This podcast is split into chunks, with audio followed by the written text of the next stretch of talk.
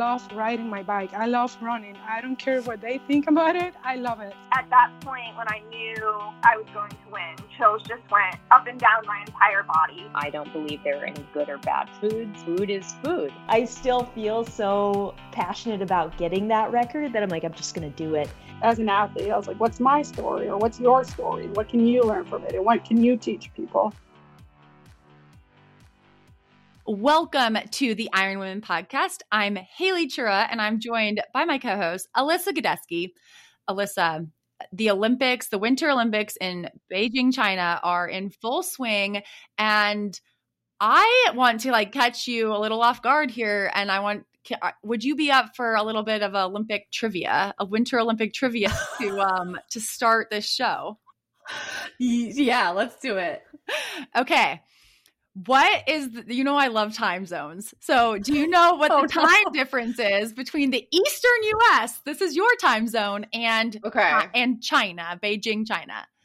Okay, so hours? I know I know that last night at 7:30 Mike Tirico said that they he was kicking off 7 hours of coverage because it was Monday morning there.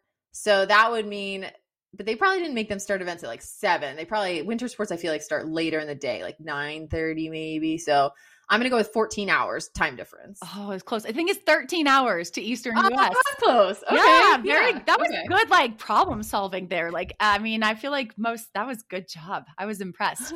um, do you know how many time zones there are in China? Oh, China is pretty big. Four. One. There's one time zone. China Standard Time? I did not it's know that. Beijing time. Yeah. I think, okay. You, know, can imagine what it's like to live in like Western right. China. Um, yeah. I, yeah. But your daylight is very different. Um, do you, we'll continue the China theme. Do you, do you know what was the first gold medal won by China in these games? What event? Oh, um, I don't know. No, I feel like the curling started really early, but I'm still watching curling, so it's not like curling finals have happened. So I'm not sure what's had. I don't know. Uh, mini the small ski jumping, small ski, small jumping, small ski jumping. Um, I think I believe I probably I need to double check this, but I believe it was the mixed gender short track speed skating relay. Did you catch that? Oh, I did. Well, I wasn't watching it intently, but I was watching it, and I I didn't pay attention to how it ended up. But yes. Oh shoot. Okay, was, I should have guessed that. It was one of the most insane things I've ever watched. I was like, you know, like where they're they like push each other and they're like doing. I can't, you know, it's like they're like warming up inside and getting up to speed, and it was like it's chaos. crazy. Yeah, but yeah. somehow they know what's happening. I know there was like a crash, and like I that was one of the most interesting events I've ever watched. So anyway, congrats to China on that gold medal. Um, okay, here's one. Countries usually enter the Olympic Stadium in alphabetical order according to the host nation's language. China's primary language, Mandarin, doesn't have an alphabet, so nations entered based on what? The English alphabet. Eh, wrong. Stroke order. The number of strokes in the first character of the nation's name. Whoa. Oh, that's cool. I know. That was that was like I didn't know that. That was a new piece of trivia. I guess I wasn't paying attention in 2008 if they also did that. Um Yeah. Uh okay, 3 nations have taken part in all winter and summer editions of the Olympic Games. Can you name one of them? Germany. Nope, sorry. They are France, Switzerland, and Great Britain. Oh, yeah. Shoot. It's still, I mean, you kind of were in the right geographic. At least I knew it was a European. Yeah. that was a good guess. Um, okay. How many Winter Olympics have allowed songs with lyrics during figure skating? Not that many. Okay, so that definitely was not a thing when I was young and watching the figure skating. So maybe when I was like 20 that changed. So then that would be the last four. So how was the what what year? How many? Oh, how, how many? many Winter Olympics? So I'm going to go with 4. Two. This is the fourth. This is the only what? two. This is only the second. It's like okay. really I believe new. I can believe that. Yeah, I mean, it definitely is still very weird to me to hear lyrics when Yeah. I'm watching figure skating. So I, believe that. Do you like it? That's not part of the trivia. I'm just Uh, curious. I think so. Yeah, I think I like it. I it will. makes it more entertaining, I guess, in a way. There have been a few that I was like, they like hit my heartstrings of like, you know, college songs. And I, I think it the I was reading and it is a lot of it is to um, you know, attract a younger audience. And I'm gonna maybe I'm part of that younger audience, even though my inner age is 42, but that's still young. Um, thank you, Inside. I'm every, I am Gen wait, what would that be? Would that be Gen X? Is Yeah, 42 still I- yeah, millennial? I'm I think so. I'm both. Yeah. um, okay, going back to the trivia. Do you know what country just won their first ever Winter Olympics gold medal? Clearly, I don't know, but I'm gonna guess gold medal. Um, uh, Spain. New Zealand. New Zealand, Oh. the women's slopestyle snowboard that Zoi Sadowski Synnott, that was New Zealand's first ever Winter Olympics gold. Cool. I was watching the Kiwi downhill slalomer last night and she gave me a heart attack. She was a little aggressive in those. She came like right after Mikaela Shiffrin had the she didn't make it down the run. And so then the Kiwi woman was just like going all out and I was like, God, don't you guys see the people in front of you? Like maybe go a little tiny bit slower. And she didn't. But um good job. They're going for the Mhm. gold. They like put everything Yeah. on the line. I mean, are- winter winter sports i will say it's just like they're terrifying because there's like Terrifying. ice like high speed, speed steep mountains it's i mean and it's like the sharp things everywhere. Yeah. yeah, like and no, no one's wearing pads. Like, I mean, I guess you're wearing some are wearing helmets, some are wearing helmets, not everyone, Yeah. but like, it's crazy. yes okay i have one last question for you do you know the smallest country by size i think by land size to win an olympic gold medal Oli- Summer and Winter Olympic gold oh medal? you got that you that was that was easy a trick yeah summer and winter the Philippines. Alyssa, it's Bermuda. And this was a trick. Oh, this was a trick question because this is just a teaser for next week. Because next week we're gonna chat with Flora Duffy, who won that Bermuda's first ever Olympic gold medal and we get won the smallest or the gold medal for the smallest country by size. Um, Her Olympic Duffy- medal is the same size as the other medals, but the country, the, the medal you win is still the same size. I mean, I yes, I I'm struggling with the English language every day, but um, I think you get the picture. But yeah, that was just that was our teaser. I I am very much in the Olympic spirit, if you can't tell. So um, we're excited about this week's episode, but also tune in next week for more. The Olympic Olympic fun continues, summer and winter varieties. That was fun. Thanks, Haley, for that little mental exercise for me. um, we don't have your home renovations going on this week, which is also exciting, which means we get to chat a little bit more and open up our mailbag. So I do want to apologize to our mailbag writer, Sarah. Um, that we've had this for a couple weeks and meant we were gonna, yeah, we've just had this, I feel like a week too long, but we want to get you that answer um, and chat a little bit about this one. So, Sarah, congratulations. You are pregnant with your first child. So, we're very excited for you. This is awesome. And you have a couple questions about insights about programming during programming of training during pregnancy based on Haley and my experience, um, not carrying children, but coaching athletes who have been carrying children. So, great question. I think this is like hot topic right now, right? Because more women are realizing that they don't need to just stay still and not exercise during the pregnancy. So, this is definitely, though, you don't want to carry on necessarily as normal either, right? So, Haley, do you, how do you approach it with your athletes? Okay, well, I I've coached a few athletes probably during their first trimester, like early on in their pregnancy, and and then so I thought about that, and then I also actually talked to a couple medical doctors who are also moms for kind of and athletes for their take on this. And the big the big things I think the takeaways I've found is that every pregnancy is different. And that's even for a woman who's had multiple pregnancies you know if it's if it's i think the first pregnancy second third can all be different and so i think a lot of it is listening to your body and consulting with your physician while you know while this is going on and doing what feels good because it seems like there's there are some typical trends where maybe the first trimester your breathing is a little bit different the second trimester you might feel better third trimester is just like certain things feel better than others but i've i've talked to some women who swimming felt great because there's no impact. I know some women who've had really, really bad nausea. And so swimming actually felt terrible. And so I think for during pregnancy, it, it, really depends, which sounds like a, um, you know, not the answer anyone wants to hear, but maybe that's also kind of a good answer that like, if something doesn't feel normal, there is no normal.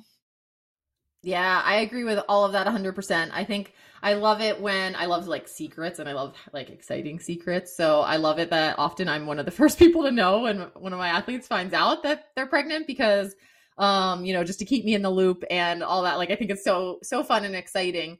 And I like also that then that conversation kind of hopefully will kick off like just a lot of communication because I think if you are working with a coach, it's very important to make sure you're keeping them in the loop about how you are feeling and those kinds of things because shifting the mindset is one of the first things I think that happens from like training for performance to training to be healthy and active, stay mentally sane for yourself, right? And get you and the baby to birth healthily, right? So, um, and I think that requires just like constant communication of what that means for the the person carrying the child. Like I have some people who still want to see how often they can run a really hard mile as they grow the human inside of them, right? I have others who just prefer to have me list a few key workouts through the week. And if they feel good enough on a day to hit one, they will. If not, it's like not a big deal. No, not as much stress along with that.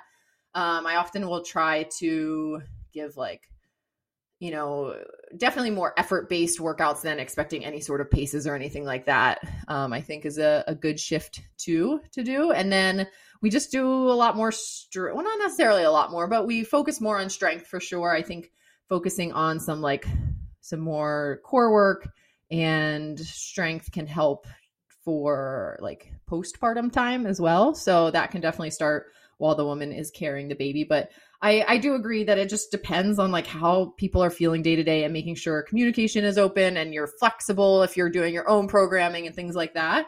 Um, you know, just keeping yourself, I think, mentally in a good spot and feeling good is like the number one priority. So um hopefully that that helps a little bit like haley said it might help to know that there is no kind of normal training regime to go to it's just you know what is going to work for you and sarah your second question is wardrobe about wardrobe suggestions for bike and swim through pregnancy. Um, you were wondering if people tend to size up in regular workout clothes, if there are brands that make good maternity swimsuits and bike shorts or bibs. Uh, a lot of the athleisure maternity bike shorts don't even have a chamois, so they're not really like great for riding, whether you're carrying a tiny human or not in there. So Haley, we kind of sourced to a few people and thought about what we'd seen our friends do.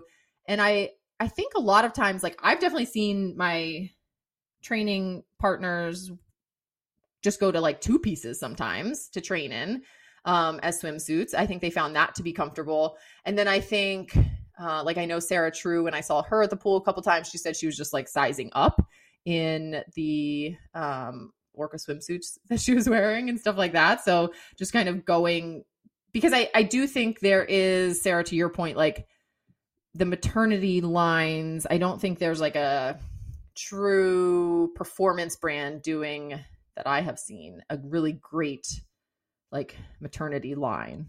Mm-hmm.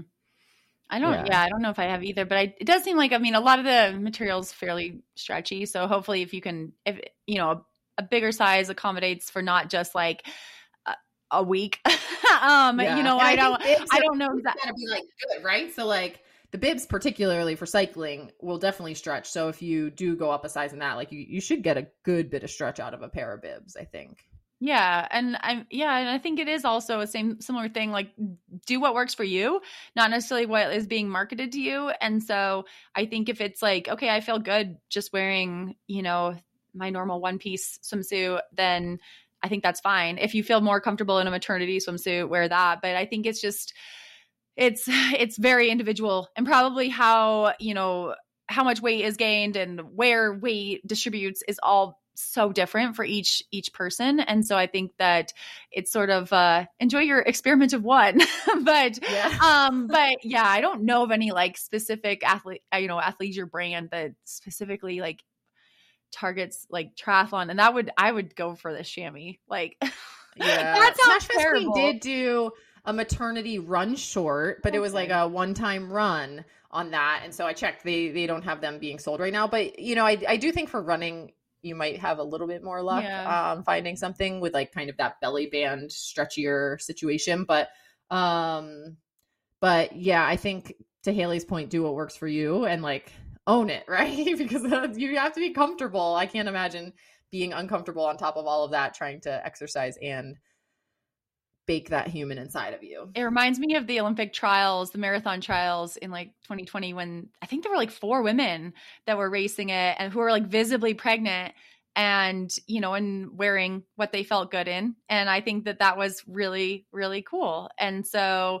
i i think it is it's it's cool to see it. And i don't yeah hopefully hopefully you it, your pregnancy goes well and you can you know figure out what works best and maybe you'll can write an Instagram post and document that and help out other people who are in a similar position. But um, but thank you for writing in and and if anyone else has questions, our mailbag is ironwomenpodcast at gmail.com. And Haley, some of our very astute listeners probably picked up on our new sponsor announcement that we had last week. And we are very excited to chat a little bit about who's coming on board with us. Yeah, we are really excited. It's called That's It. They're snack bars and snacks, basically. I've had the fruit bars. That's what I've eaten so far. I think I had the um, strawberry flavor, and I it, I picked it up at like a Starbucks. I'm a big fan of like Starbucks when I'm traveling for races, just because there's like consistency in what I know I'm about to get, and I can get some like good snacks and coffee and um you know, they really only have fruit in them. And so it's like sweet, which I like, but, you know, it sat well with me as far as like my drive or if I had a workout that I was trying to get in mid travel. And now all of our listeners can can try them themselves for any kind of their training. I think it is something that would be really, you know, the bars are something that would be really easy to throw into your pocket while you're on a ride or you know have next to you on the trainer and gives you you know they're they're easy to eat. And um that's always a challenge during during training. Yeah. So haley i have not yet tried it but mine we got a big snowstorm here last friday and it has delayed like everything i've been waiting on. Um but my parents were some of those astute listeners last week and heard and ordered some and they got theirs and so I asked them for some uh, some tidbits and like what their reactions were. And my dad said that he looks forward to taking these on the bike trail. So he goes biking on the bike trail in Annapolis, and he thinks that they'll be great snacks for that. Haley, to your point, because they like stay intact. They're not going to like crumble in his pocket and kind of fall apart on him for kind of an active snack like that. Um, my mom wants to take them to the beach she said. She they're going down to myrtle beach right now. And so she's like this is a great beach snack. It's very refreshing is what she said. So it didn't leave her like feeling like she it like satisfied the sweet tooth because it's like that fruity sweetness but it didn't leave you know she didn't just have to have like a candy bar or a handful of jelly beans to get that which she said she really liked. So um i look forward to trying them. And our listeners you guys can all try them as well. Head to that'sitfruit.com forward slash iron women and use code iron women for 20% off. I love that your um, parents like were on that. They were like discount code website that's it fruit.com forward slash iron women. I gotta check this out. I mean it was. It was like within hours you were like, oh I know the code works because my parents just used it. There's I know, I guess I inherited like it's no it's no shock where I inherited my love of snacks from. I mean, it's a good thing to have when you're an endurance athlete. But um, thank you to everyone who who supports the podcast, and thank you to That's It for supporting us this month. And hopefully, if our listeners, you know, you can if you try them out, let us know what favorite flavors, how you um, you know, if you use it during a workout, during a ride, during a run. Take a swim. Have it on the side of the pool deck. Let us know. Ironwomenpodcast at gmail.com. And you can like um, tell us your experience with That's It. And Haley, you already gave our listeners the the spoiler that next week we are talking to Olympic gold medalist Flora Duffy. But this week is a, a little bit different. So, what you will all hear next is the first episode, the launch episode of the Women's Performance Fight podcast that Feisty Media is um has as their newest podcast and haley i have to say i feel like we've really made it as a podcast when our podcast gets to be used as like a, a launching point to help other podcasts get out into the podcasting world, right? Because like sometimes I hear that on the ones I listen to, I'm like, yeah, yeah. now we've made it because like we're we're a we're helping, we're a launching board we're a network. We're a podcast network. But yes the um the first feisty women's performance podcast launched last week. And so you're going to get to listen to it here if you stay tuned. And it was it will always be hosted by sarah gross who um has been on the show. She was a host on the show. She was um we've had her as a guest several times. She is the feisty boss as we call her. And this new podcast they'll have a new episode every monday. And so this episode was the launch one. It involved a panel including Stacy Sims, Jamil Gale Eggins, and Selene Yeager, who are all three women who've been on Iron Women in the past. So you can hear from them, and and they do. Sarah does a really good job introducing them in the start of the show. So definitely stay tuned listen and then hopefully you like it and you will head to your podcast app and subscribe to the feisty women's performance podcast so you get your new episode of that every Monday and then come back for Iron Women every Thursday. But we'll have that show for you right after word from our sponsors. The Iron Women podcast wants to give a huge shout out to Orca Sportswear for their continued support in 2021. As someone who isn't a natural born swimmer, my choices for swim gear are super important. Orca has me ready to battle for every second I need in the water with the open water, triathlon, and swim run wetsuits. They also have safety buoys, goggles, cold water caps, and booties. You name it, they have it. The code IronWomen15 will get you 15% off, so head to orca.com today and let's get ready to swim in 2021.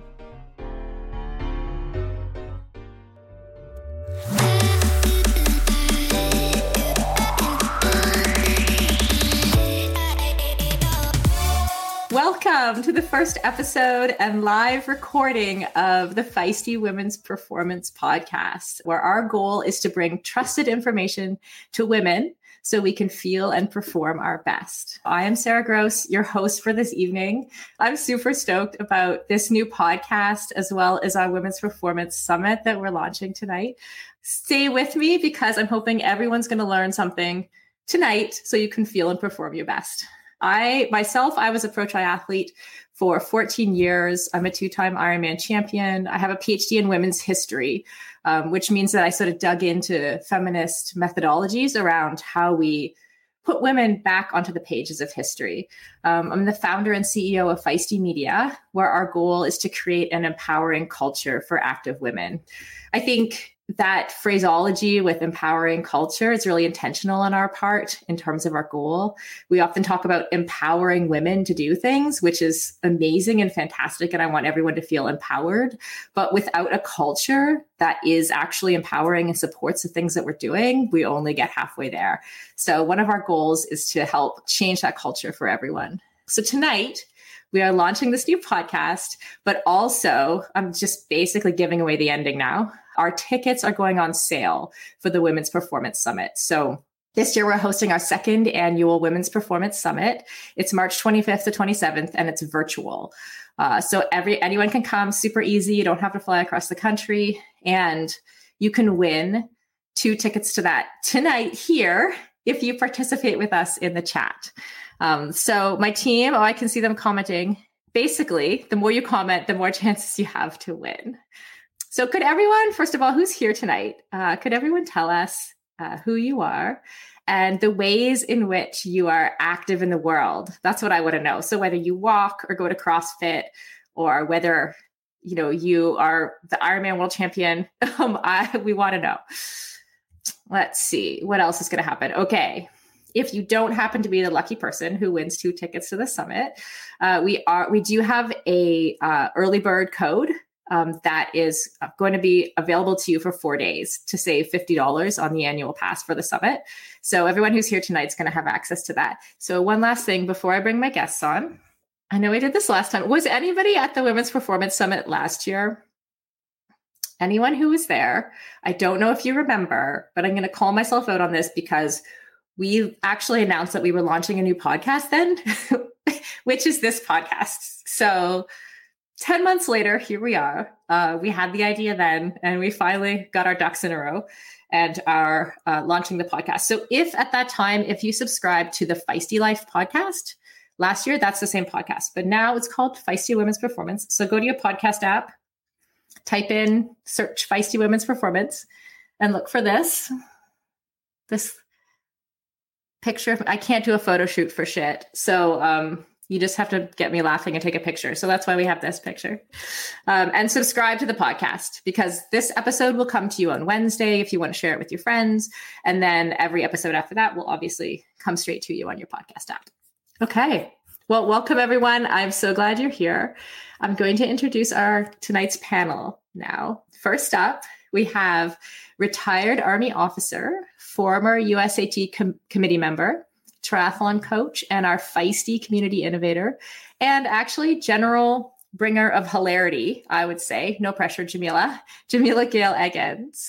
Welcome, Jamila. Hey, so thanks. Now I feel like I have to bring it. Like you definitely do. I was like, oh, how's she gonna feel about bringer of hilarity? I do my best. Yeah, you do. You do well. Um, okay, our second panelist is a pioneering researcher, innovator, and entrepreneur in the women's performance space. She's the co author of Roar and Next Level, which is a not so secret book that's coming out this year. Uh, she sells her online courses at drstacysims.com and she speaks frequently to audiences around the world, although mostly virtual the last couple years. Dr. Stacy Sims. Hello. Hey, Stacy. How Welcome. are you? Thanks. Um, okay, and our third panelist, the host of the Hit Play Not Pause podcast, co-author of Roar and Next Level with Dr. Stacy Sims, one of the leaders, the main leader of the Feisty Menopause membership and online group, a longtime endurance athlete and writer in the health and performance space, Selene Yeager. Selene, welcome. Hi. Oh, everyone's saying hi. So can we all give a little bit of love in the chat to uh, to our panelists? So last year, as mentioned, and some of you, it sounds like you were there. I can see in the chat. Uh, Feisty Media saw a need to host a women's performance summit, and this was because we had observed that there's a lot of BS information, right, Selene? Um, I, I, always hear Selene's voice in my head when I say that line. I think you like, you coined the phrase. You coined the use of bullshit in our amongst our team. Um, out there for women coming fo- to in the fitness and health industries, and that gets even worse as we get older. Uh, we saw the need to bring together trusted sources to get good information into the hands of active women. So, Stacy, let's start with you here you were a pioneer in the realm of exercise science. And uh, I think you were one of the people, or if not the first person, to kind of put up your hand and say, wait a second. if we don't hold on women, yeah exactly if we don't study women how do we know if the research results apply to us and i'm sure things have changed a little bit but by how much? That's kind of my question. What do you see as the biggest change in the in sports science? Um, and what new directions are you seeing that will help women? I'd like to be more optimistic but um, it's still very slow in the process. We're seeing better methodology but there's still a lot of pushback um, and there's hmm. large voices within the research community that's like, wait, there's no evidence. And the reason why they're saying there's no evidence is because there's not enough studies done. So when we start going through all the stuff and disseminating down to what actually is happening, there are a few key studies that are starting to come out that's really showing that there are differences. We need to pay attention to them. But then it always ends up with we need more research. So then one of the problems there the research dollars. A lot of them aren't like we look at the stats and we know that papers where women are PIs are not as publishable or as often published as men. So you still have that discrepancy. And part of funding is how well are you published. So there's still a lot of work to go in the science department. But on the flip side of it, the conversation is being pushed out there. So more and more people are asking for it. And more that we ask for it, the more the research dollars become available. And the more authors get slammed if they don't follow proper methodological procedures, which is great. And I am one of those reviewers is like, what do you mean? You can't study women and throw them all with the men and disseminate it out. So mm-hmm. yeah. Mm-hmm. Interesting. So you're seeing like the pub, kind of the public outcry for information that I see all over, of course, my Instagram feed and elsewhere. That's creating change in the in the science world. Yeah, it's it's uh, from either side. It's like you're having people are really interested. I get email requests to be a student all the time. People wanting to be PhDs and study female athlete stuff, and then they're getting out into um, like the starting part of their academic career. And then we have other people who are at my level who have been doing this for a while, who then are able to publish more because they have people working with them more, and so mm. it's kind of a snowball effect, which is great. Mm-hmm. Amazing. And Selene, what about you? Like, what changes have you seen kind of in the fitness industry and also in the media? Yeah, it's it's a little bit of a mixed bag. I mean, I'm a I'm a rose colored glasses kind of girl, so I, I try to see the good stuff first. Uh, you know, there are there are definitely improvements in you are seeing a wider representation of body sizes, body shapes. You're seeing sort of the I wanted to say the demise of the whole beach body thing, but that's not true because it's still now it's called wellness, you know. So, but they still sort of like slide that in there, and you know, there's still so much uh, low carb, no carb. It's it's still so much of the emphasis, in my opinion, is still too much on what you see in the mirror, you know, and not and mm-hmm. and they mm-hmm. just still they just call that wellness as far as like women being represented in you know in women's specific training and nutrition there's definitely a hunger for that which is great to see. You know i, I have been invited to talk about menopause on many traditional male spaces which has been really encouraging frankly. I mean i'm really happy to see that. I think um i think one of the problems that i see emerging is that you know back in the day to disseminate your information, you would have to sort of be published in a magazine or get a book or, you know, some get interviewed by somebody. But with the rise of TikTok and Instagram and YouTube, you know, it's great because it's an equalizer in some ways, but it's also problematic because if you're good at those places, you can push out any bullshit you want and mm-hmm. you can mm-hmm. get millions of people to follow you, right? So that's a little bit of a double edged sword that I'm definitely seeing come into play, especially as uh, we have sort of raised this conversation. There's a lot of people coming in and it's creating noise. You know, it's creating a lot of noise. And so I do think that, you know, what you're doing here is is pretty important because it's only going to get louder. Mm-hmm. I agree. And I, I see, and I, you probably see the same thing. And I'd love to know if it's affecting the industry. Is there's a lot of outcry for a greater variety of women rep- represented, you know, like different ages or different body types too, in terms of who we consider an athlete. Do you yeah. see that affecting some of the ways that decisions about what story gets published um, are happening or what images get published? Oh, definitely. Definitely. And not, and, and in a largely positive way. You know, I mean, in mm-hmm. my own career, and I've spoken very, very publicly about this, it, there, the, it used to be very limited in what you considered healthy or an athlete, you know, mm-hmm. as far as the images, especially in a place like bicycling, you know, where I've spent so much of my career. And, you know, I remember one of the very early features that I wrote was on sort of like get there, stay there, your ideal racing weight. You know, racing weight was so popular, and you know, we did all these formulations, and I kept wanting to be like, can we just make people strong? And you know, this whole thing, and you know, now the cover of Bicycling literally this month is like it's all like get strong. You know, there. I, there is no one weight that's that's magical. So there's been some improvements there. Mm. Mm-hmm. Yeah, that's good. And audience, have you all see improvements? I'd love to know. Note in there while I ask Jamila the same question, because I'm thinking, Jamila, like as a retired army officer, right? Maybe this is thinking maybe this is my bias coming through, but maybe you've seen a little bit of BS in your time. oh.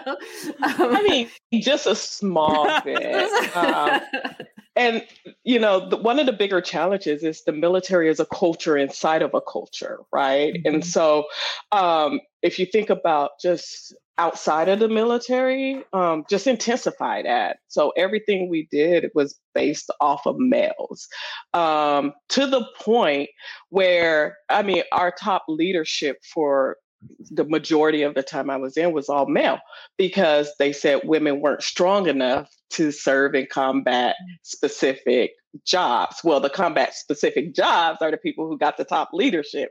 So, and by mm-hmm. that, you know, you weren't going to lead past a certain point. Um, and so uh, I've seen a lot of change, a lot mm-hmm. of change, um, mostly with uh, the the opening up of the combat arms MOS and women proving that I mean they they could carry their load like their share. Uh, mm-hmm. Since 2019, I think we have 75 females who have graduated Ranger School. Uh, that's a lot, and it and they're just proving that you know that earlier ideal that we can't do it is not necessarily true. Um, so yeah, I've I've seen it. I mean, it's crazy. Like, have they seen CrossFitters? for example. Uh, you know, like so, when I think about so, female CrossFitters, like going out and doing an army training, it feels like yeah. You know, well, so the problem is just the percentage of representation. Like, there's not a lot of females in the military. Most of them don't stay because it's not accommodating to different, you know, aspects of life. When you have, if you have two service members that are married, it is more likely that the woman will get out of the service and assume the caretaker role than the male. So, you know, you have those influences on military service, and the higher up you get, just the fewer there are. Um, so they're there. Like I know lots of badass, you know, women, and I also know badass women who made the choice not to stay in that type of culture and environment. So, hmm. interesting. Yeah, folks are saying at home you know that i've seen that too like that strong is the new skinny. Now i'm just reading between the lines of the comments but there seems to be a general trend to that kind of more positive messaging. Um, still lots of fake acceptance and for show equality. Um, that's true. Julie i now lift heavy shit at age 53 and feel stronger than ever. Yeah I can definitely relate to that. Like I was a pro triathlete for 14 years and I feel stronger having taken up lifting as part of CrossFit, right? Like it's um, the things we never knew, right? Which I probably should have done all along, but there was no research to show that. So okay, so we're calling this new podcast the Feisty Women's Performance Podcast. Um, and the word performance, you know, I've heard this already from folks as we've kind of been building up to this launch this week. Like it's often associated with elite athletes, but we're defining performance as something that every woman deserves to have.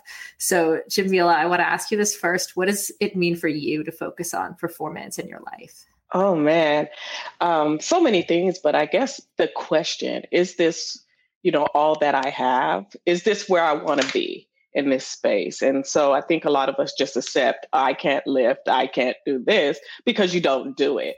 And so mm-hmm. kind of challenging the question and, and answering the question like, do you want to lift more? Do you want to get better at this? And then spending the time doing it.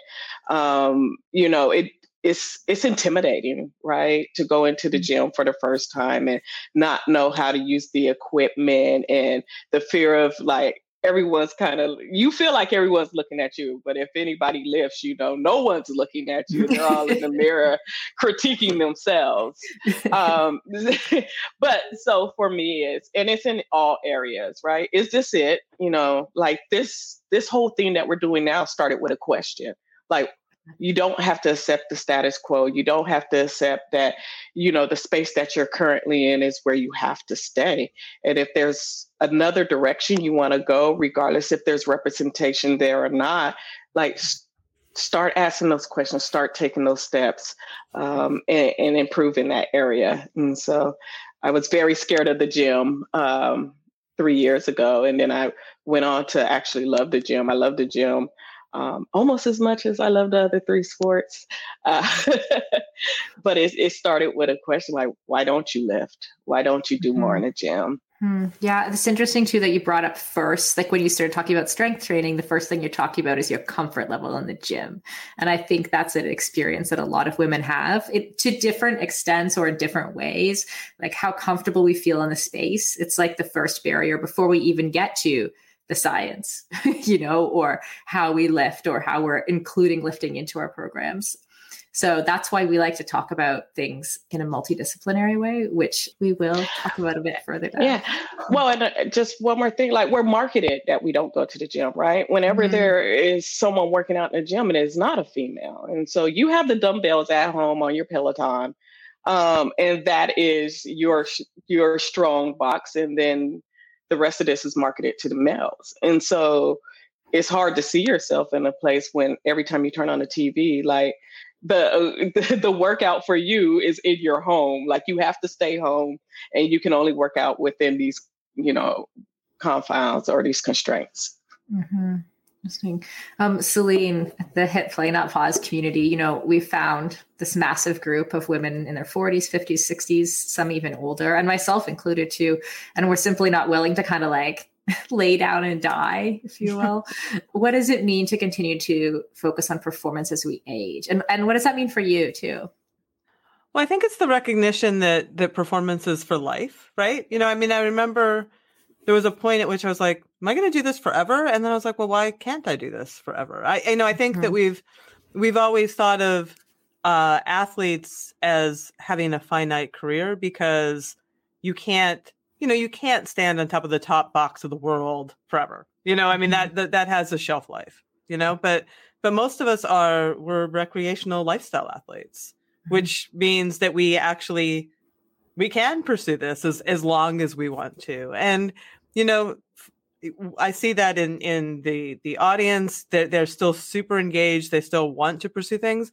And when you look at it for the long game, you know, a lot of times you want to shake things up and you want to try do different things, and and and performance for life is all about that. You know, it's about looking at like, do I want to keep doing the same races over and over? Maybe not. Maybe I want to try CrossFit, or maybe I want to take up, you know, yoga or try these other things. And it's just having the curiosity and the engagement and the belief that you can and and it comes back to representation too you know that's that when we started hit Play Not Pause I think the biggest thing that we did was like help all these women see each other. Yeah, totally. Um, Stacy, I'm going to come to you, but I want the audience to let us know um, what does it mean to focus on performance for you all. A lot of people are answering already. I see people that do HITS training, the recreational lifestyle athlete. I think we all deserve to feel good, but I, I I've been thinking lately too about how you like. Sometimes if I stop doing something, I recognize as I age, and if I stop doing something, it's going to be harder to come back right and then trying to frame like okay what with that in mind what do i want the future to look like so i actually want to be able to do like lots of fun things right in the future so how many like how much variety of stuff do i have to continue to do whether that's in the crossfit gym or elsewhere to keep me in that place where i can keep doing all of the things stacy i know you're like a super active person personally when when i went to new zealand she almost killed us on the the Stacy Sims training program. Um, what are your thoughts, like for yourself personally, about keeping active as you get older? I do it because it's my own space, right? And I've been mm-hmm. doing something since I was 13. And now I just want to be able to do adventures. Like Jara, my daughter's gotten into surf lifesaving, and it's a sport that's not really there in the States. I didn't even, I don't grow up with it, but they grew up with it here. Every Sunday morning, you go to Nippers at the beach, you're learning how to go in and out, you're on the board, you're learning to surf. And people are like, why are you doing that? I'm like, um, okay, but it's a challenge, it's an adventure. So now everything I do is like, how can I beat her? right? So I had to be strong, I had to be able to balance. I'm learning to jump up on the surfboard, catch a wave, that kind of stuff, but totally not in my wheelhouse. Mm-hmm. Um, so being active is is not so much as how am I going to be able to race my bike? Because those times have sailed. Like, I don't have the drive to be competitive bike racing. I have the drive to get up the hill as fast as I can and see if I got a Strava segment, but that's about the extent of competitiveness. but now it's how can I be strong to do all these other new adventures that come? Because I want an adventure every day. Mm-hmm. And that's how I view it. Mm, amazing. Yeah. Someone saying continue to race tries and road races injury free. I like that, Christine. challenging myself and continuously learning. Okay, so on this podcast and at our Women's Performance Summit, uh, we're going to talk about performance in four pillars. So that's physiology, nutrition, mental health, and culture. And I truly believe that like we need to take that multidisciplinary approach to performance. So Stacy, at our Menopause Summit last year, you gave an amazing talk about it started with like an overview of the historical and cultural factors that affect the approach then that is taken in, in your world of research on how we sort of how we see research about women. So can you tell us like how history how you see history and culture affecting your work as a researcher? Yeah and it's not just um, the research angle it's it, it stems from everything. It's like uh, i was having a conversation on an earlier podcast i was on today about how the patriarchy has kind of shaped how we are supposed to perceive ourselves with regards to performance like you were talking about earlier like being in the gym how uncomfortable you are in the gym. And it's because when we're represented with that idea of going to the gym what do we think of? We think about mr olympia right? And so women aren't aren't really welcomed in that space. And it's been that way for so long until recently. And so people are making those steps in, but it's still kind of a taboo for women to be in the weight room, taking the weights and not sharing like the guys do, right? Mm-hmm. So we look at how everything is the vision and the scope has always been viewed. It stems from way back when men thought that they should be educated and women shouldn't. And men should be medical and so the women who had been the healers and the providers were now being burned at the stake as witches because it was uncertainty and it threatened the men. And our whole culture has been involved that way. So everything that we talk about and doing from coaching protocols, the coaching space, even the racing space, right? The transitions are set up particularly for men. There are no menstrual products anywhere, right? And a lot of women have their period when they're racing, and there's no setup for that. There's no setup for um, women who might not want to get changed in front of everyone in a transition tent because of cultural aspects, because it hasn't been anything there for like it hasn't been the conversation in the male environment. So we take that forward into even my space, the research space. Yeah, so maybe we do have scientific design and methods that take into account the menstrual cycle. Maybe that's set up. But then the tests themselves are still based on male protocols, like the Wingate test, which is typical for looking at anaerobic performance in, in people, but it's just done on men, and the protocol is done on men. If we think about um, some of the uh, VO2 max tests, the scaling and the increments still based on men. So none of the actual protocols mm-hmm. have changed yet. So we really need to think about okay, how is this applicable to the energy systems that women use? And people are like, but what do you mean? I was like, well, women fuel differently than men during exercise. We have less cre- um, creatine than men, so our ability to do the short power stuff is different from men. So we have to look at those particular test protocols in order to get adequate data. And mm. so when we're looking at how patriarchy scopes everything, until we can break out of that complete male lens and really disseminate it down, not only to scientific design, but the actual protocols that we're putting in, this is where I'm like, we still have a long way to go. Because when you say something like, well, coaching hasn't caught up in 20 years, but now people are starting to do menstrual cycle coaching, but they still put it in the too hard basket and they might just say, oh, track on Garmin, but that's not really doing anything. It's not telling you anything specific about your female athlete. It's just saying, yeah, she has a period. Mm-hmm. So there's a lot of education that still needs to happen to be able to break that historical and cultural infusion that has happened in so many of the ways that we operate.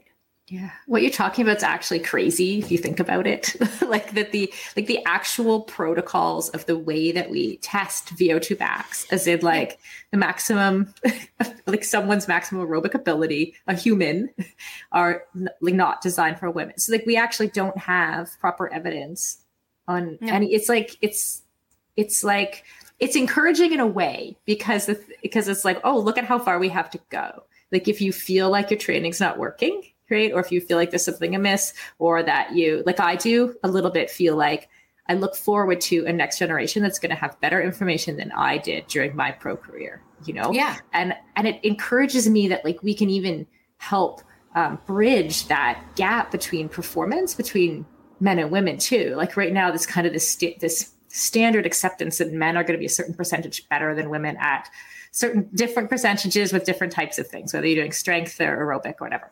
But like I think we can start to really bridge that in bigger steps once we start understanding like how to test and improve female physiology. So it's like it's like to me.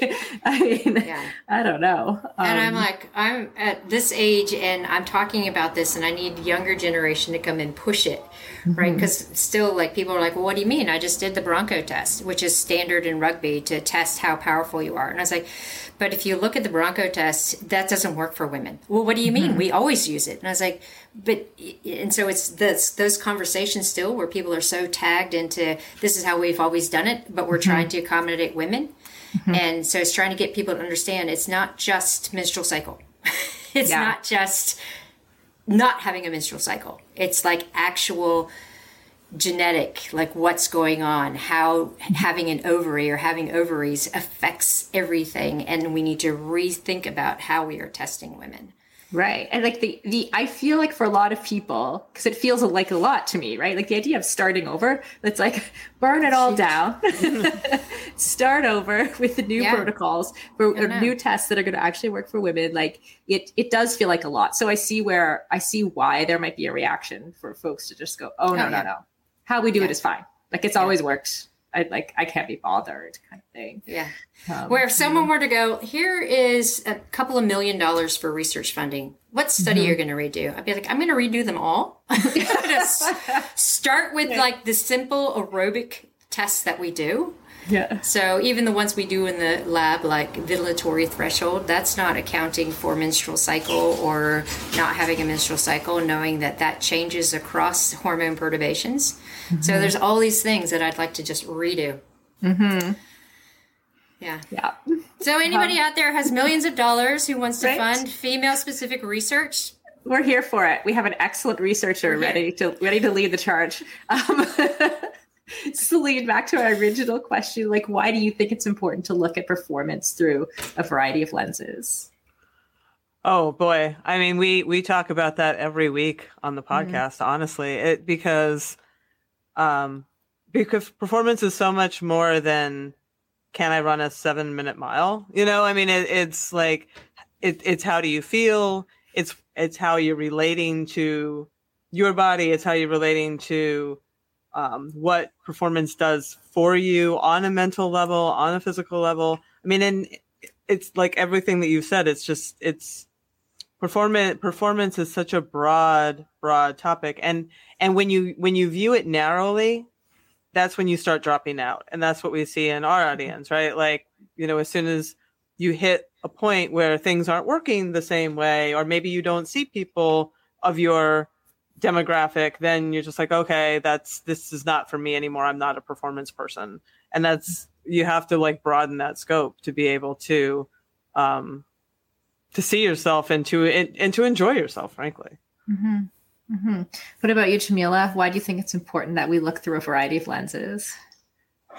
Well, you know, just to piggyback off of what Selene said, you in the triathlon space as a African American woman, like there there wasn't a lot of representation and so for me it gave me permission not to try my best in certain areas like oh like my swim you know i was an adult onset swimmer and so um, lack of lots of swim uh, representation led me to believe that I would always be a mediocre swimmer.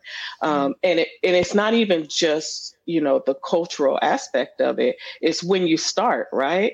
And so I, hey, I, I'm a late adult swimmer, which means I'll never get good at swimming. Um, and that was the bias that I had, and it's not true. And so I just think that, you know, there are certain areas where culturally it's like, oh, yeah, you should be great at basketball. You should be great at these sports where you fit in a small space. I was told I should be a sprinter. And I was like, but I don't like sprinting. I like long distance running. Mm-hmm. Um, and, and, so then that kind of caps your, you know, what you're willing to go out and try and what you're willing to go out and, and give your best to. And I think that, you know, you deserve an opportunity to give your best at whatever whatever drives like whatever is your passion and it shouldn't be skewed by you know, not having representation in that space and not not being able to see someone perform well from your culture, your background, your upbringing, like all of those different um, areas. So mm-hmm. yeah, I I culturally I think is the the biggest part. You know, um, we talk about how different cultures you know women's roles in different cultures and how it's not even permissible in some places for you to be out side of the home exercising. And so we just have to we have to look at all of that. And the first space is let's just look at women.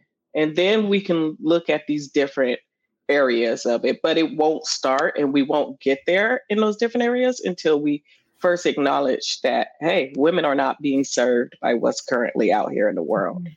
Mm-hmm. yeah. And i think we all recognize that like it's we often repeat like women are not a monolithic group right? Like it's when we're talking about like we are kind of identifying like women as a category, but for the number of ways of being a woman in the world, there's like 50% of the world billion, you know, like it's there are so many different ways. So like actually part of the process I think is listening to individual experiences, especially like when we're thinking about like what Stacy just said about how like we don't even know we sometimes don't even know what the wrong ways are that we're doing the science, right? Like you have to ask the question first. And the questions that you ask come out of that lived experience.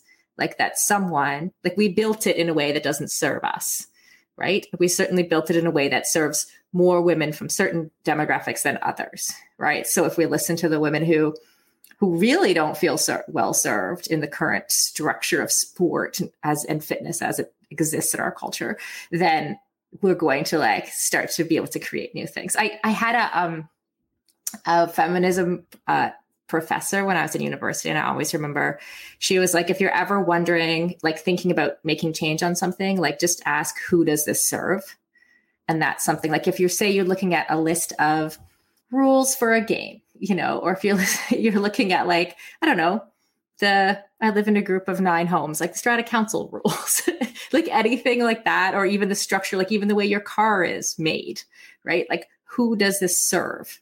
And then you end up like with the, you end up with the answers. Like I know that the gas pedal in my car is not in a position to serve women with small feet.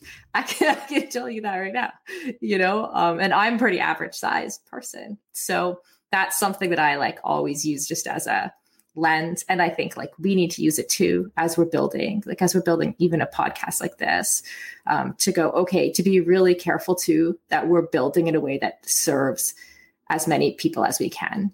So from different demographics. Sorry i went off on a little tangent there. Um, thank you jamila. Um, thanks everyone for saying what you're interested in. I think it's like the overlap between all of these pillars like the intersections are are like the most interesting for me.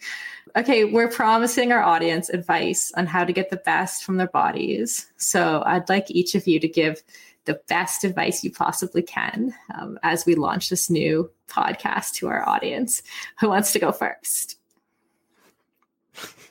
Selene. I think, yeah sure why not? Uh, you know i think being forward thinking and open minded is would be my two my two mm-hmm. biggest pieces because it's very very easy to get entrenched in you know if you had like a good season and that worked for you and like that is the way I'm going to do it but you know we're on the cusp of a lot of discovery here and a lot of greatness here and just mm-hmm. being like open to being like oh maybe that is another way or maybe that will work even better like who knows right but you have to be you know get out of the rearview mirror and race forward and look look at what's ahead of you and just be open minded to trying all this all this new and exciting stuff that's coming down the line. Mm-hmm. Stacy, uh, I just add to that like um, I've worked with lots of engineers over the years in the wearable mm-hmm. space, and they always go, "Well, why can't I do it this way?" I'm like, "The body's not an algorithm."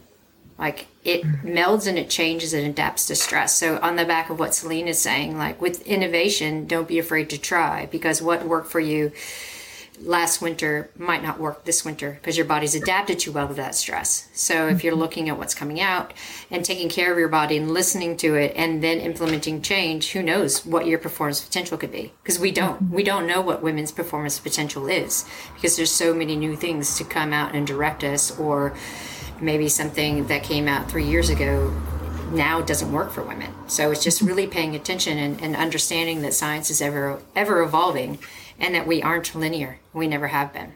Mm, I love that. Okay. Can folks, if anyone has questions for our amazing panelists, write them in the chat box now. There's a bit of delay on here, so I want to have them when we're done hearing Jamila's great advice. Uh, so I saw a quote and it said, Be brave enough to suck at something new. And I mm-hmm. think that, you know, that says tons. Like, be comfortable enough in your skin and your ability to be okay with being bad at something at first because some of these changes may not be comfortable and it may take you time to adapt to them um, and you you need to give yourself that space and that time uh, we're doing the group coaching with feisty triathlon and we're like hey don't start moving stuff around the first month until you get a baseline because oh, like within you're the trying, week. Like, yeah. like first day, just move your entire training plan. Um, but be okay with, hey, this may suck, right? I may not be good at the slow, long runs, but I know I need to do them. And when you give yourself that permission to be bad at it, then you can actually see the results of following the plan as it's laid out instead of trying to force the fast days, trying to force the heavy days. Like sometimes you just need to go slow. It's okay. Mm. And and I, I, that's that's what I have. Thanks, Jamila. Um, I'm hearing a strong theme of like listen to your body because sometimes even the experts don't know, right? Yep. Um, yeah. Okay. Kristen has a question. Where does the mo- most of the funding, uh, research funding, come from, and how can we influence that? Uh, so there are lots of different avenues. Like there's industry research, um, there are government grants, NIH um, putting a hand up now. There's new calls for looking at menopause and perimenopause, but not in the active women's space. So really, if we're looking at small pots of money, industry, like pushing industry to fund more projects. Um, and then that can feed forward into the NIH going, oh, okay, well, now there's all this stuff coming out in the active population instead of just looking at the pathophysiological aspects of menopause. Let's look at what the active woman goes through. So we start small and push our way into government funding. That's the best way to get funding dollars. Hmm. I've even I'm even thinking, you know, there's a lot of or there's a movement now for like more VC funding to go to women's medical mm-hmm. products or things that are coming out of that research. So I think we're going to continue to see that. Like we, we've recognized that there's a gap, and when there's a gap in under like research funding products, like whatever that is, where there's also an opportunity, right? And yeah. there's also like it it can, you know, innovation then can, you know, what am I trying to say? Snowball on itself. So I think we're going to see a lot more of that the one caveat I want to put out there, because a lot of people don't understand industry funding, mm-hmm. when a company funds your research, that does not mean that you're beholden to them and the results. Mm. People go, well, how is this not biased? It was funded by the dairy board. It's like, well, the dairy board gives you money, but they aren't telling you how to do the science and they don't have an embargo on your results. And if something comes out that they don't like, it's too bad. It's like, mm. as a primary investigator, I can go back and be like, I'm publishing this anyway. So a lot of people misconstrue what industry research means with regards to the results. Mm. A proper researcher who is wanting to do sound research doesn't let where the dollars come from influence what they're doing. Yeah, that's a great point. Okay. What are some techniques you use to give yourself permission to rest? We're always so used to pushing. Who wants that one? I I just did that today. Oh. Um, yeah. No, I mean I think the biggest technique I use is to view it view it as a training day. Like rest your rest days are training days. You know, so like what do I need to optimize my performance? And I mean today I made sure I got like really good nu- nutrition and good hydration and I did some yin yoga and like really went through a mobility session. I'm like I am now I'm stoked. I did did a mm. really good training day. It's just mm-hmm. viewing it through that lens because it is training. It's it's just it's the most important piece of training you probably do. Mm-hmm. Like shifting the narrative on that. Jamila, did you? Absolutely. Um, create a plan, just like what Selene was saying. Like, don't leave that day blank and leave right. your mind right. to wonder what to do. Go into your rest day with a plan. Look at your schedule after the rest day. Okay, this is what I have coming up. Let me stretch. Let me do these different things to prepare for those hard sessions. So just use it as a day. Get your equipment ready, get yourself ready, you know, make sure you have everything that you need to go forward and do those other hard training blocks. Great advice. Yes, I might be the odd one where I really, really enjoy high intensity hard work. And I know that if I don't rest, that I can't do it well. Mm-hmm. And I'm like, mm-hmm. okay, I need to do this so that I can go kill that interval tomorrow.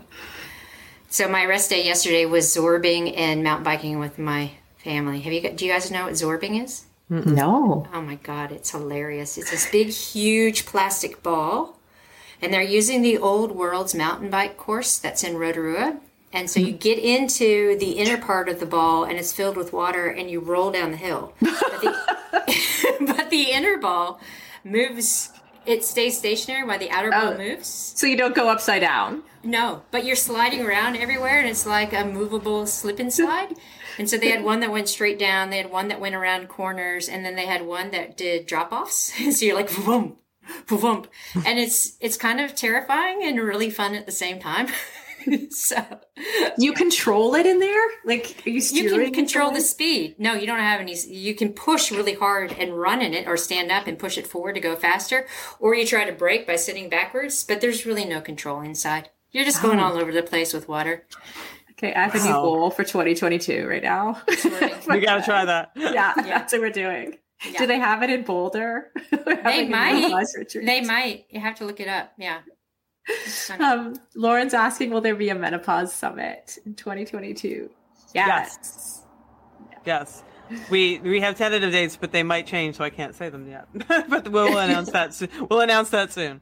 The fall. It will be the fall. The fall. Yes, it will in be in the fall again. Mm-hmm. Um, any last questions? Ask them now. Oh, how to make strength training fun.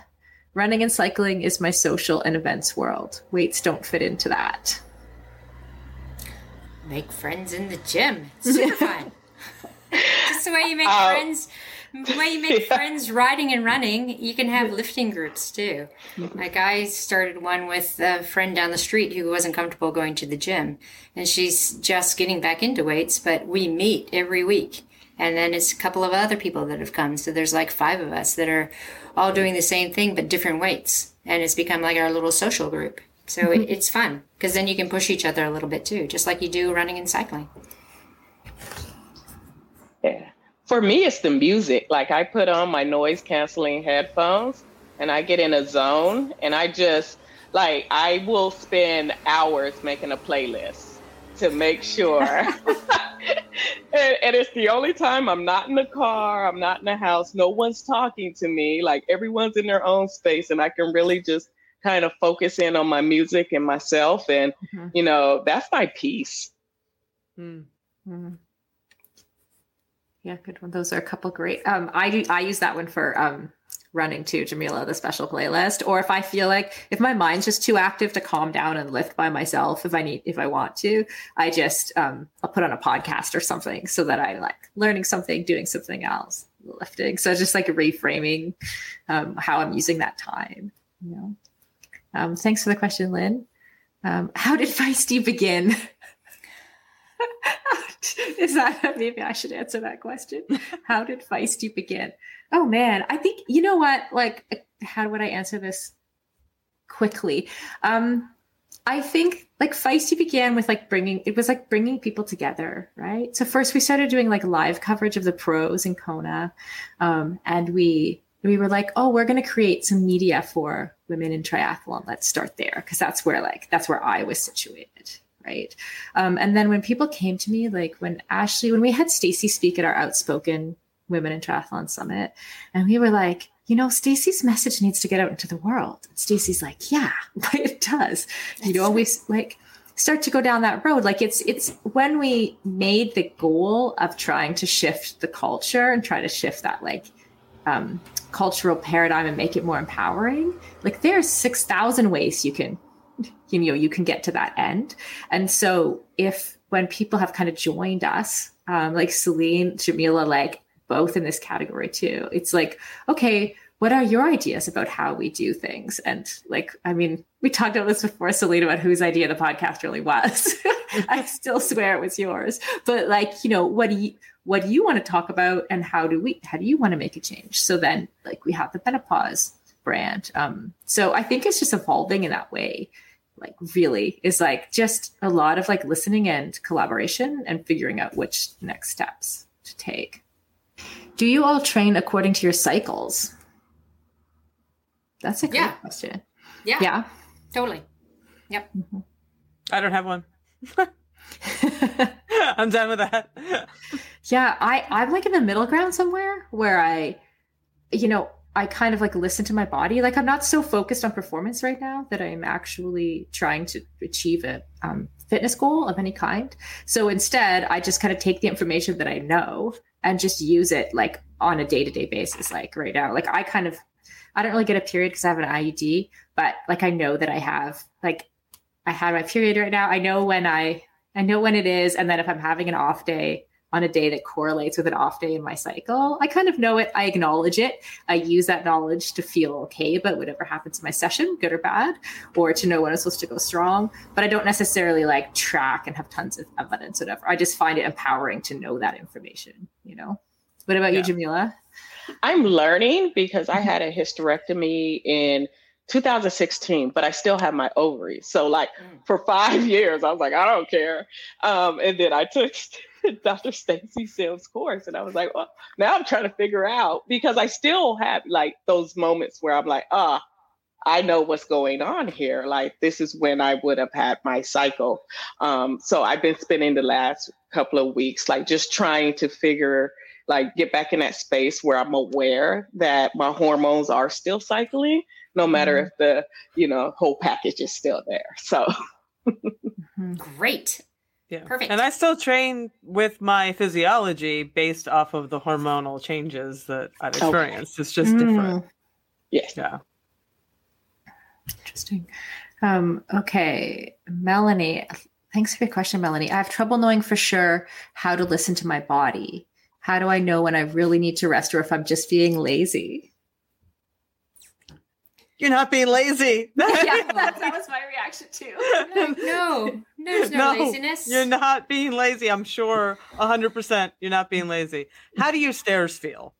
Like, I mean, I, I just honestly use, like, how do I feel when I'm going up the stairs? You can mm-hmm. usually tell when you actually need some real rest, you know, mm-hmm. versus like you just have a couple kinks to work out. At least I, I can. Like, if you really tune in, you can pick up those signals. But like, don't ever let yourself be like, I'm just being lazy because I don't think in this group that exists. No, no. I agree. I, I I think at times when we feel lazy, like it's either nutrition, right? Like we just we maybe haven't eaten enough or aren't well fueled, or we're actually a little bit overtired and, and do Totally. need rest. Um, yeah. or it, or it could be mental, you know, and you need that rest too. So, like, Mm. if you're feeling tired, then there is something in your body that needs rest. Uh, so, like, rest it because it doesn't have to be the physical aspect. You could just, you know, have so much in your head that it's just draining you. Totally. That's more fatiguing. Yeah, that's a great point. And I'm seeing this question come up again from Lynn like, how can I trust my body versus my mind? I feel like we're, we've almost internalized, or I know I have as well, like this notion that we can't trust our own minds. Right. And I don't think that's true. Like, I'm, I'm with you, Selene, when you're like, no, you're not lazy. Like, that was my first reaction to that question, too. And I feel like I learned that the hard way, too. If you beat yourself up, you're worse off right? Like you're not lazy. You probably just it's something else. Just figure out what it is. You know? Yeah. Totally, 100%. Totally. Yeah. Okay. Amazing. Well, how about we all give some love for our panel and tell them how awesome they are? I've enjoyed this conversation very much. Thank you all. Okay. So, as you know, we are all, the tickets also went on sale for the Women's Performance Summit. And our coupon code that is for you all for the next four days is early bird 50. And you save $50 on the annual pass, which is actually about a third off. So make sure you take advantage of that subscribe to the podcast if you haven't already because i'm going to be here every week doing this and I, i'm hoping we'll be able to do more live podcasts as well Okay, so I just want to thank each of you for being here. Thanks, Jamila, Stacy, Selene, for the amazing discussion and for being part of Feisty general. I appreciate all of you. And thank you to Lindsay, Catherine, Ella, and Carrie, who are floating backstage, keeping us keeping us on track, and who helped us get organized and, and on the screen today thank you to the, our audience and everyone who's here. Thank you so much for being here, for being part of this conversation. Um, please feel free to email at any time if you want to hear about something, if you have a guest you want to suggest for the podcast, if there's something specific you want to hear. Like, I want to hear from everyone on this, and I'm stoked to keep recording. Oh, again, thank you all. Uh, looking forward to more on the Feisty Women's Performance podcast, and we'll see you all this, at the summit, March 25th to 27th.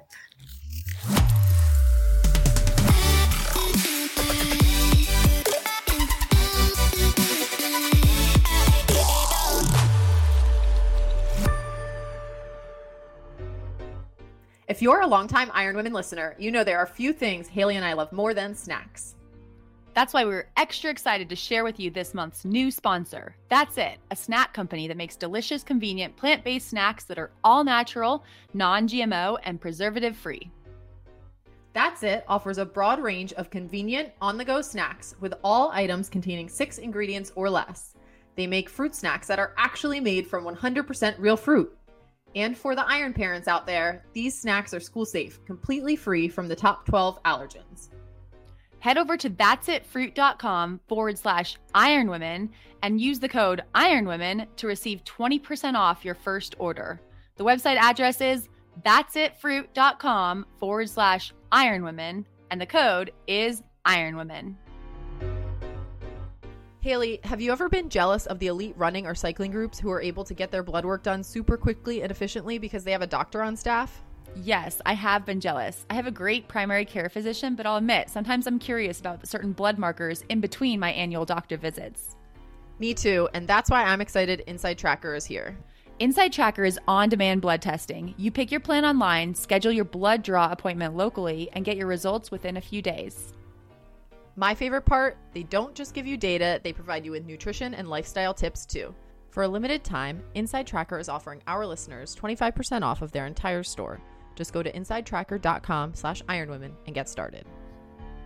Haley, I think some of my favorite takeaway, well, my my most favorite takeaway, I think, from listening to that episode was just the concept that performance doesn't have to be only for elite athletes. Like performance can be for all athletes and it doesn't mean you're you know going for olympic gold. It just means you want to be your best which i really appreciate kind of that notion and i think is an important one for all of us to hold in our hearts. But i do have a question for you. So they kind of went around the table and asked if people train according to their cycles. And it's not something that i do. Do you do that? I do not.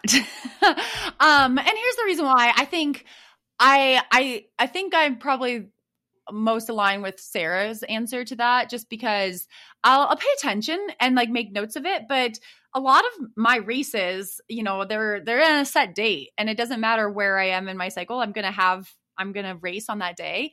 And so I'll pay attention but I also use it to like note wow I had a great race on any day or a great workout on any day of the month and like I can. It might feel different but I know and I might like maybe I need to eat more or I need to cool myself off a little bit different um, or just note that it's going to feel harder but I can still I'm still capable of having a good session. And so I note that, but I mean I so I don't specifically try to hit things on certain days because I also think that probably at certain days like, you know, it might be a great day for a hard workout, but it might be also a great day for a recovery day. I might like absorb the work I've done a little bit better. So I um I don't, but I I can see the benefit of like paying attention. And I'll say that I've won races on like all different days of my cycle. Like 2 days before my period, I think the first day of my period, several days after, you know, the very middle. Like I think I've had really really good days. And so I take that, you know, to mean that, you know, it's possible. But how about you? I mean, you said you didn't, but um do you have any athletes who do? You know, not really. I think like you i most related to sarah's answer where the knowledge is is key right it's nice to know that that could be a contributing factor to what's going on how you're feeling on a day but exactly like you said, like we don't get to pick the days that we race. You know, my athletes especially are planning those races a year in advance, right? So like we're definitely not going to pick. Maybe if someone was doing um like a at home do it yourself Ironman and we got to have the lay of the land and we know that this person always feels best on X day of the month, you know, sure, why not adjust it to for that kind of a thing? But even then, you know, the training like I think we're still learning. So I I do make sure to be always kind of reading the studies like Stacy pushes out a lot of studies a lot of times that like um give more information about how women's bodies do during the phases of the month, but I just think for myself it's like I've always felt like I have so many bigger fish to fry to like make myself a little bit of a better athlete and like maybe at some point I would get to the point where that's the next step, right? To really keep fine tuning things, but I'm not there yet. Um, and so for me, the stress of trying to do that is not, not worth it as much as I like to just keep it in mind. And like you said, kind of just note that I can have good days and bad days on all sorts of days of the month, right? And just feeling comfortable. It's like I can perform no matter what um, is going on in, in my ovaries is like a confidence boost to myself, you know? Um, and so, but I do think the information is interesting and I think it's, it's something that needs to be studied and we need to be definitely learning more about. Yes. Well, a great conversation. I'm so glad Sarah put together that panel with Stacy, Jamila, and Selene. And I'll be tuning in for future episodes of the Feisty Women's Performance Podcast uh, in the in the coming weeks, and um, hopefully learning from more of her great guests. So it's great to have that added to the repertoire. I don't know if I is that even the right word. That feels like a very big word to use. no, I think that that works. I I think it works. So. And just a reminder to our listeners, we do have the new sponsor. That's it. Uh, fruit bars, snacks, all sorts of fun things. Uh, you can get 20% off your first order. That's it, fruit.com forward slash iron women. Use code iron women and let us know what you think. Alyssa, have a great week. Uh, enjoy watching more of the Olympics, and I will talk to you next week. Thanks, Haley. Bye.